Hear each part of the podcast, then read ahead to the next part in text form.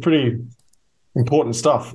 Our very first guest, someone that you have a very close link with. Some would argue I have a closer link with. Uh, she is your daughter. She is my favorite niece. It is the one and only Izzy Anstey. Izzy, welcome to Has Been's Hoops podcast. Thank you. Oh, I see we've got a delay. You're in America for sure. Um, is I'm going to let your dad take a back seat in this one, and I'm actually going to drive this interview because, like I said, you're close to your dad, but I'm probably closer to you as your favorite uncle at the end of the day. Um, tell us what it's been like going to UCLA. Like, obviously, it's one of the biggest colleges you can think of if you're an Australian kid. You had tons of offers. I was there at the house when the offers would come in daily, and you've landed on UCLA. Tell me what your experience has been like so far. I mean, it's been full of lots of ups, lots of downs, but it's definitely been worth it. And I know I definitely made the right decision. Um, but I'm getting ready to start my second season coming off an injury. So I'm excited to get back on the court. And yeah. What's been the toughest uh, adjustment for you? Uh, uprooting from what you know in Melbourne moving to the other side of the world. You don't have family there constantly. You've got to meet a whole new bunch of girls, a whole new bunch of friends. What's been your challenges so far uh, in your experience since moving to uh, the States? Uh, I think I was eased into it a little bit. I don't think that I really had a harsh adjustment, but I know the first few months were the hardest. I was homesick kind of most days throughout the summer and I hadn't had an off season where you just train and train and train for so long without playing a game. So I think that was one of the biggest adjustments where I felt like I was going in every day working hard and I felt like it was so far around the corner that I didn't know what I was working hard for yet. Um, but I would say like basketball wise, that was probably the hardest adjustment and then just getting my bearings away from everything I know for the first few months was definitely my biggest off the court. Now, I, I got to experience the college lifestyle. Um, your dad didn't get to experience the college lifestyle. Tell me outside of the basketball court what that lifestyle has been like for you and um, w- the differences between what you were doing in Australia versus what what you get to do as a collegiate athlete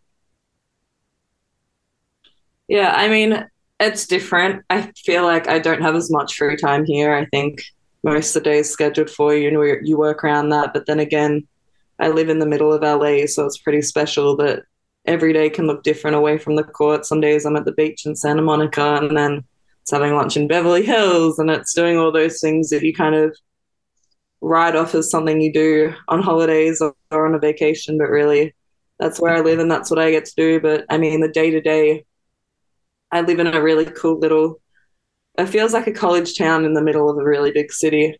So I think that's really cool that that's kind of where I spend my day to day. And I mean, I'm in finals weeks of weeks of school right now before Christmas. So right now, I mean, instead of doing all my studying everything just at home, I get to go do that in the coffee shops. There's two Australian coffee shops in Westwood, which is where I live. So that gives me like a little piece of home as well. But then I mean, I get a break and then I get to kind of spend half my day. We finish practice and everything by about noon each day. So after that, one of my friends from home is coming. So I'll get to go experience LA again and do some really cool things. And then just being on the other side of the world, I have like a six day break for Christmas. So I get to go experience New York and I get to go do all these things that aren't necessarily a reality of going away for five days to New York from Australia, but that's something I can definitely do from here. Uh, for the people back in Australia, you truly don't understand how shit American coffee is until you've had an American coffee and how much you miss Australian coffee because the Americans, uh, God bless them, as they would say, uh, are shit at coffee at the end of the day. Um, let's talk about your team at the moment. You've just won the Battle of mm-hmm. Atlantis. You're currently mm. ranked number 13 in the nation. your only loss has come to a number one South Carolina team that you guys were up for a lot of that game. Tell us where the teams, what, why your team's having success at the moment, and what's the vibe around the group uh, with what you guys are doing currently. I mean, last year was definitely a really hard season. We had disruptions from kind of a lingering COVID, and we didn't get the results that we wanted last year and last season. So I think the returners coming back made it a really big priority that we we led the way that we did things and we didn't let the things that disrupted last year get in the way. And then we had the number one recruiting class come in as freshmen. So I think they've followed the way and just added a whole lot more to the team that we already had. So it's been a really great mix of kind of leadership and then these new fresh players that are obviously a really talented group that have come in and learned what their role in this team is, executed their role, and it's a really special team in that sense. Where do you fit in coming back into this team? I mean, I'm looking at the same role kind of that I had last year. I think there's always somebody that needs to do the things that not everybody's going to do. It's the screening, it's the rebounding, it's all of that. So that's to get your head cut open multiple times a game. We're going to hope that one doesn't happen again this season. um, but I mean, I think that's kind of the separator that gets me on the court. So I have about three weeks left before I play a game. So I think it's getting down to those little details that matter that not everybody's willing to do, and that'll get me on the court. So you wear number 43, and um, correct me if I'm wrong, it's because of Chris Goulding that you wear number 43. Uh, is that right? Yeah. All right. You do realize that your dad was pretty good at basketball himself. Is there any reason you didn't pick number 13 or 33 for that matter?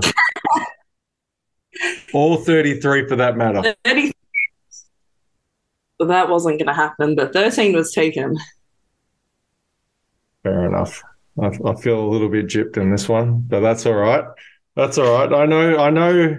When it's all said and done, where you're going to come to at the end of the day, it's to Uncle Wertho. So I, I get it. What's been the the biggest thing that you've learnt from your dad, basketball wise, and what's the biggest thing you've learnt from your dad, non basketball wise? Chris, shut up. No, I had something that I told somebody the other day, and it was really like philosophical. I was like, my dad taught me this early, and now I really don't remember what it is. And I have a bunch of screaming roommates. Right. Yeah. Um, U- U- USA might have finally scored a goal in the Soccer World Cup. I need to think about this one because I have a really good answer and it's stuck at the tip of my tongue and I can't figure it out. You know the best piece of advice your dad ever gave me? I'm scared. Is, is is train as if someone important is always watching you. So even when there's no one around, how do you how do I think that's probably the best thing your dad's ever said to me as far as a basketball player. Um, because it's true. Probably in my five. Top five. Geez, you've just got. Geez, that's five things. So while he's sorting out the streaming roommates, we traveled around and easily picked our last five schools. And I just want to in on the UCLA part. And we visited number one, South Carolina. And they were great program. Dawn Staley was a head coach. We bought a small college town and we came and we went, we went down to the University of Miami and had an incredible two days in Miami. The campus was beautiful caught up with DJ Gazilevich, which was still there playing. I had a drink with him that night and said, if Izzy chooses Miami, this is going to be incredible. And then we went to the University of Michigan, one of the most historic schools in the United States, academically as well as sporting. And Izzy ends up having midnight food with Barack Obama's daughter, just on top of everything else. Then we get into TCU in, in Fort Worth, and one of his closest friends in the world is playing there. And there are these four incredible schools. And we got to UCLA, and we've been there 30 minutes. And we're walking, hardly, we haven't even checked into the room. we just had a quick meal with the coaching staff. We've been down to Santa Monica. She looks at me goes, I'm coming here. I'm like, what? I just know I'm coming here. Everyone, everything in her mind was, I know she's made the right thing. She made the right choice. We're going to her think about it for a little bit longer. And we sat there for about three hours trying to pick what was wrong with UCLA. Doing maybe this is happening. Maybe that. And it was so hard to even find something that could actually make an argument. I would say that people ask me all the time, how is he doing? That every single thing that UCLA promised is, tell me if I'm wrong every single thing they promised is exactly what they're delivering. And that is so rare for a college program because oftentimes you get to these recruiting trips and they'll promise the world and deliver an atlas, but everything that is gone through, through injury, through being on the court, is exactly what they've delivered. I think as a parent taking the basketball away, as my voice breaks a little bit, um, that's the absolute number one thing about being in LA. So back as you were with that. Sounds like you've got a quiet room there, no, I think even when you put out those five names South Carolina, University of Miami, uh, Michigan, UCLA, TCU sort of sounds like the name that shouldn't be with those other four programs. Um, and but I know like, you thought the same thing though, right? But the answer always comes down to people. And if you're one correct. of the best people in TCU, and that's really important. The one thing that I remember from this whole experience of, you know, people reaching out to talk to Izzy, uh, to the, the bloody postcards that should get daily or, or little notes that should get to uh, the trip that she took with you and Lindley.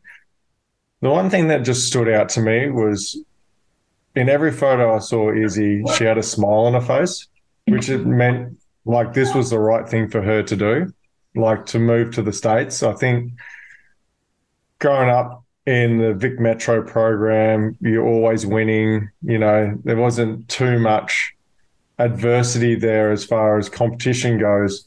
But taking that next step, like she had a great Worlds campaign, uh, and then taking that next step in the college. And the one thing that I know about the college system is Izzy from year one to Izzy to year four will be a completely different basketball player, will be a completely different human. And that's the bit that excites me that she's still in this really early stages of her development. Um, and as an uncle, I couldn't be prouder. Before you know, before he talks and he's maybe I'll, I'll shut up again, but I think all of us knew, and you said Izzy did himself smiling on that trip. And one of the best videos I've got, you know, UCLA as a team, they huddle up at the end of every practice and they ask if anyone would like to say something. And Izzy was the recruit, and the recruit never talks. And Izzy had told the coaching staff the night before that she was coming. And it was this really beautiful night and moment. And so Coach Cori said, Would you like to tell the team tomorrow? And she said, Are you sure? And we were all sure. And she looked at me and she's like, Is she serious right now? I'm like, Yeah. She's like, How are you with this? I'm like, I couldn't be happier. She said, Would you like to tell the team? Because normally they let the recruit go home. They'll tell the team in the coming weeks and they do it that way. So Izzy was in this huddle at the end of practice. And maybe we'll put the video up if Izzy lets us, but they got to the end and says, anyone else got anything? And Izzy spoke and said, yeah, I do. And everyone just kind of went, hang on, whoa, whoa, whoa, whoa. The, the recruits he doesn't talk here, the, the team talks kind of thing. And I kind of looked at him, all right, what is it? She's going, I told Cori last night that I'm coming here to play next year. And the team lost their mind. It, it was incredible. And, you know, I know you remember that moment really, really well, but in the shit that was COVID that hit after that, like you said, where they were all smiles, I'm, I'm trying to make a point. But then COVID was really shit. And is you'd probably, there were times that you probably figured college might not be perfect because it got a little bit too hard. So for you to actually get over to the United States again, and remember we had one chat where the only thing that I could say to make Izzy smile was like, just remember that one moment. Just remember how you felt when those girls celebrated like crazy and what felt in that moment. Because through COVID, it was really hard to remember like that. So for me, that was really special. I'm glad she got there. I'm not telling you whether easy, I'm glad you got there. Because I think as adults, we needed to get back there, but it was hard through COVID. Now I'll shut up again. That's that's that's really good, Chris, and I'm glad that your balls have finally dropped um, as we hear the cracking in your voice. Um, now we we do have one segment, Izzy, on our show called "Going Through Your Phone." Um, I've gone through Christopher's phone, and uh, I found oh, a video. I found a video, oh. and um, I sort of need you to explain what was happening in this video um, you had a hole in your leg. You were on a green whistle. Uh, you were telling everyone that you love them. Um, tell us, tell us uh, what happened that day. Um, I was.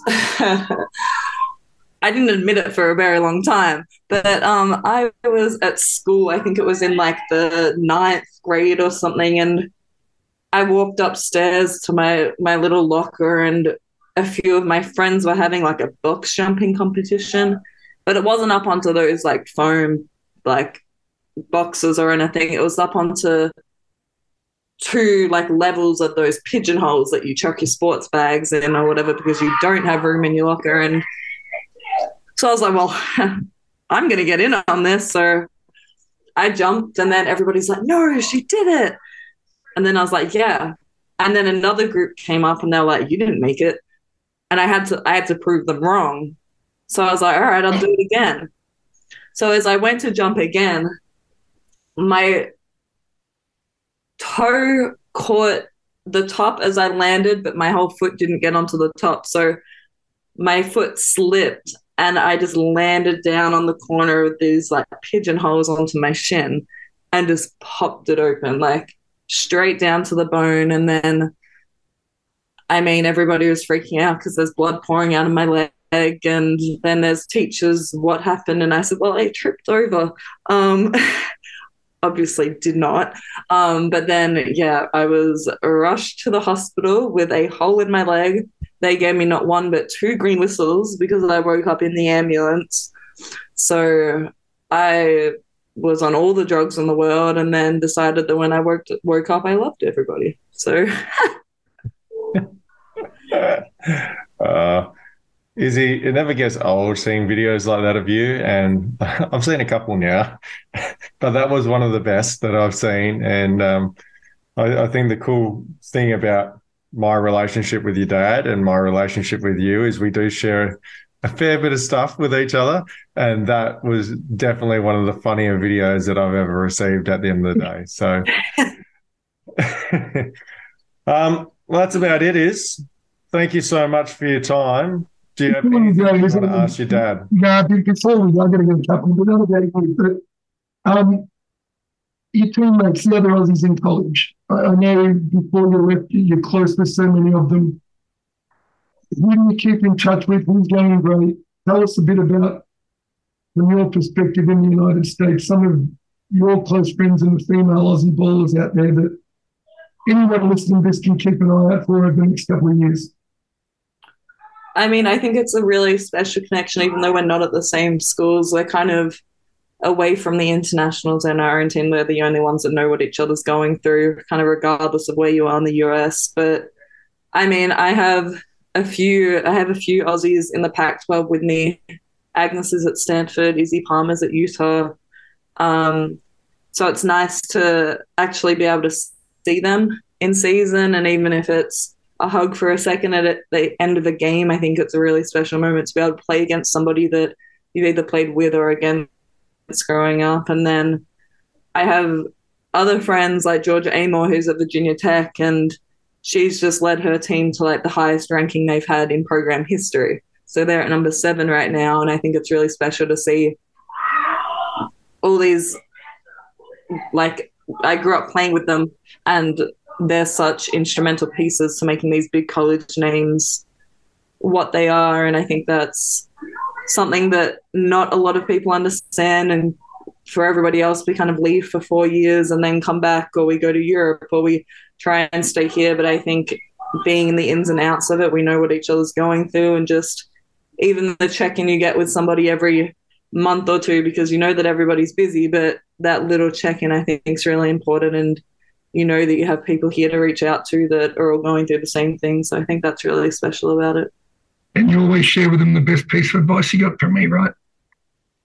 Yes. Which was. I was going to say that off the court, even from as a basketball lesson, but everything that you learn on the court can be translated to off the court.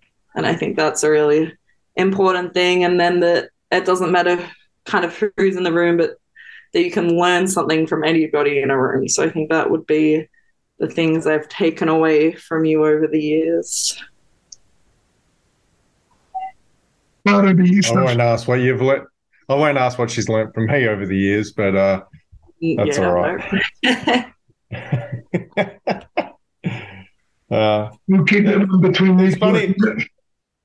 Yeah, it's funny that you speak about that. Is because you've actually had a pretty good blueprint with all the uh, Aussies in the NBA and how they've stuck close together.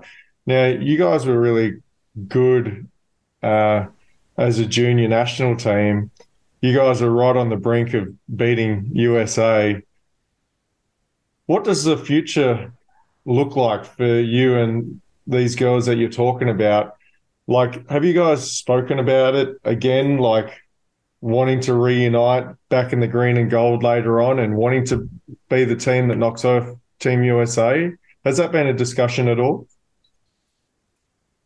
I mean, between a few close people, I've had that discussion. It hasn't really been a broadened one yet, but I think we understand, like, even how I just mentioned that Georgia, she's one of the most instrumental pieces in her team right now. And you haven't really seen that in the past that even in the NBA, we're talking about a really international league now, and it's not just the best players in the US that are really making moves, but it's like the best players worldwide. And I think it's we've really seen how big of a pathway this has become to then coming back into our kind of national system. And obviously, it's a honor to put on like that green and gold at any level. And I've been lucky enough to do it on a junior level with a lot of these players over here. But I think yeah, it's special to know like how well everybody's doing here against the people that we'd be playing on US teams. Like it's we've got that exposure now and we know the style of play and I think it's just we've been immersed in it for so long that you kind of get that new perspective on it and I mean it could be really special when we come back and there's all these players that are making incredible college careers for themselves and then bring them all back together as one team, I think would be really special.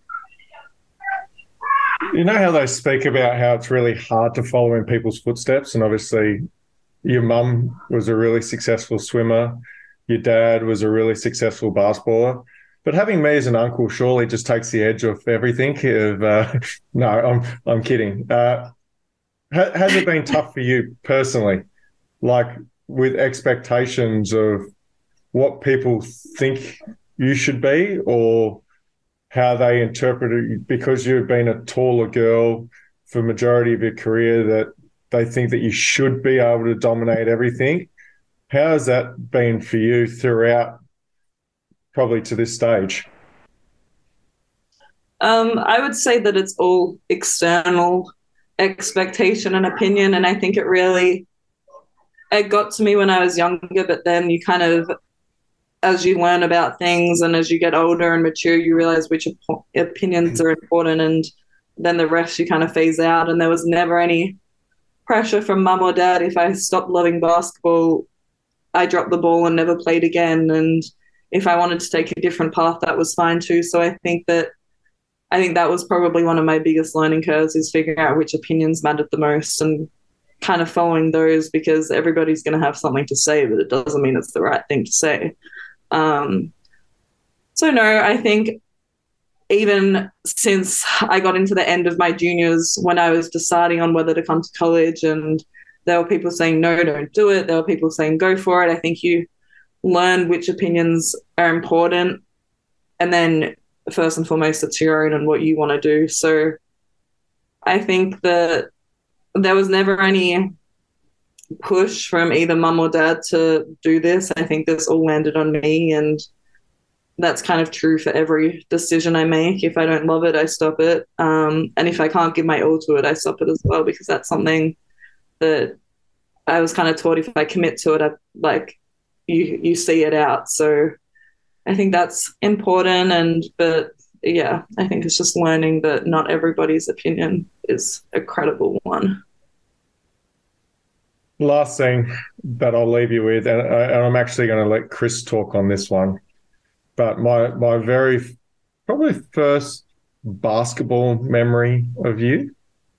Um, you're a very young girl. Um, obviously, you were much taller than most, and you used to grab the rebounds and just put the ball above your head like this. And uh, I believe Chris had taught you how to secure the ball. Um, Chris, do you remember this story? And can you uh, relay this story to to our viewers? Well, Izzy must have been. I'll pick you up on that. Not many people are viewing this audio podcast, but that's okay. Um, Izzy had put the ball up above her head, and I taught her to chin the ball, and she's allowed to protect the ball uh, by pivoting.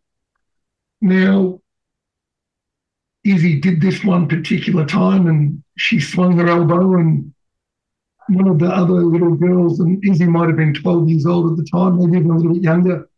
She just happened to put her nose in where Izzy had decided to put her elbow. And you just heard the, and then you heard the, and then Izzy's elbow hitting cheek, accidentally, and then the floor. And, you know, my parents, they, they were up and they're in shock and they're stepping onto the court. And even still with the ball with the chin, she'd only pivoted and moved. And she looks down at me with these scared eyes, says that she got parents running at her. And I thought, in that moment, I thought, if I tell her off here, I'm full of shit because she just did exactly what I've been telling her to do. Maybe not as subtly as we would have liked, but then again, she was 10 or 12. So as she looked down at me and the parents looked to see what I would do, I just started clapping. I said, way to protect the ball. Because the other girl had gone for it was an unfortunate accident. And it, but it wasn't it wasn't actually his fault. It was just a really unfortunate accident. And for a 10 or 11, a, a young girl to have parents running at her and screaming at her for an accident was so out of whack and so incredibly wrong that I didn't have to get up and start walking the parents. They looked down and saw me and realized how shit they were being. And they retreated really, really quickly. But no, it was always for Izzy, and she mentioned it earlier on the podcast that she's very rare, especially in the, and has been through junior career. She's been willing to play physically, to take hits, to hit people in the spirit of the game. And um, yeah, there's not a lot of people prepared to put their body on the line and do what it takes to allow perhaps your more talented teammates, the, the Georgia Amoores of the world, to get in the space, to create open shots, to let them shine. And I think one of the best qualities a big can have is to make sure your guards are okay. And once you make sure your guards are okay, the really good ones will make sure you're okay. And I think it works that way. And maybe that's one of the lessons I've been trying to teach Izzy from the time I'm 12. She was 12, but um, I reckon she figured it out all by herself. I reckon she's done pretty bloody well for herself. Uh, is our first guest. Thank you so much for your time. We really appreciate it. I miss you. Don't know about your dad. I miss you. Uh, and uh, I get to see uh, you in a week. I mean, and Chris gets to see you in a week. No, that's, a, that's a fist pump, people. That's, that's a fist pump. being the first guest. no one else returned their Cheers, calls. Thanks for calling back. Thank you, Izzy.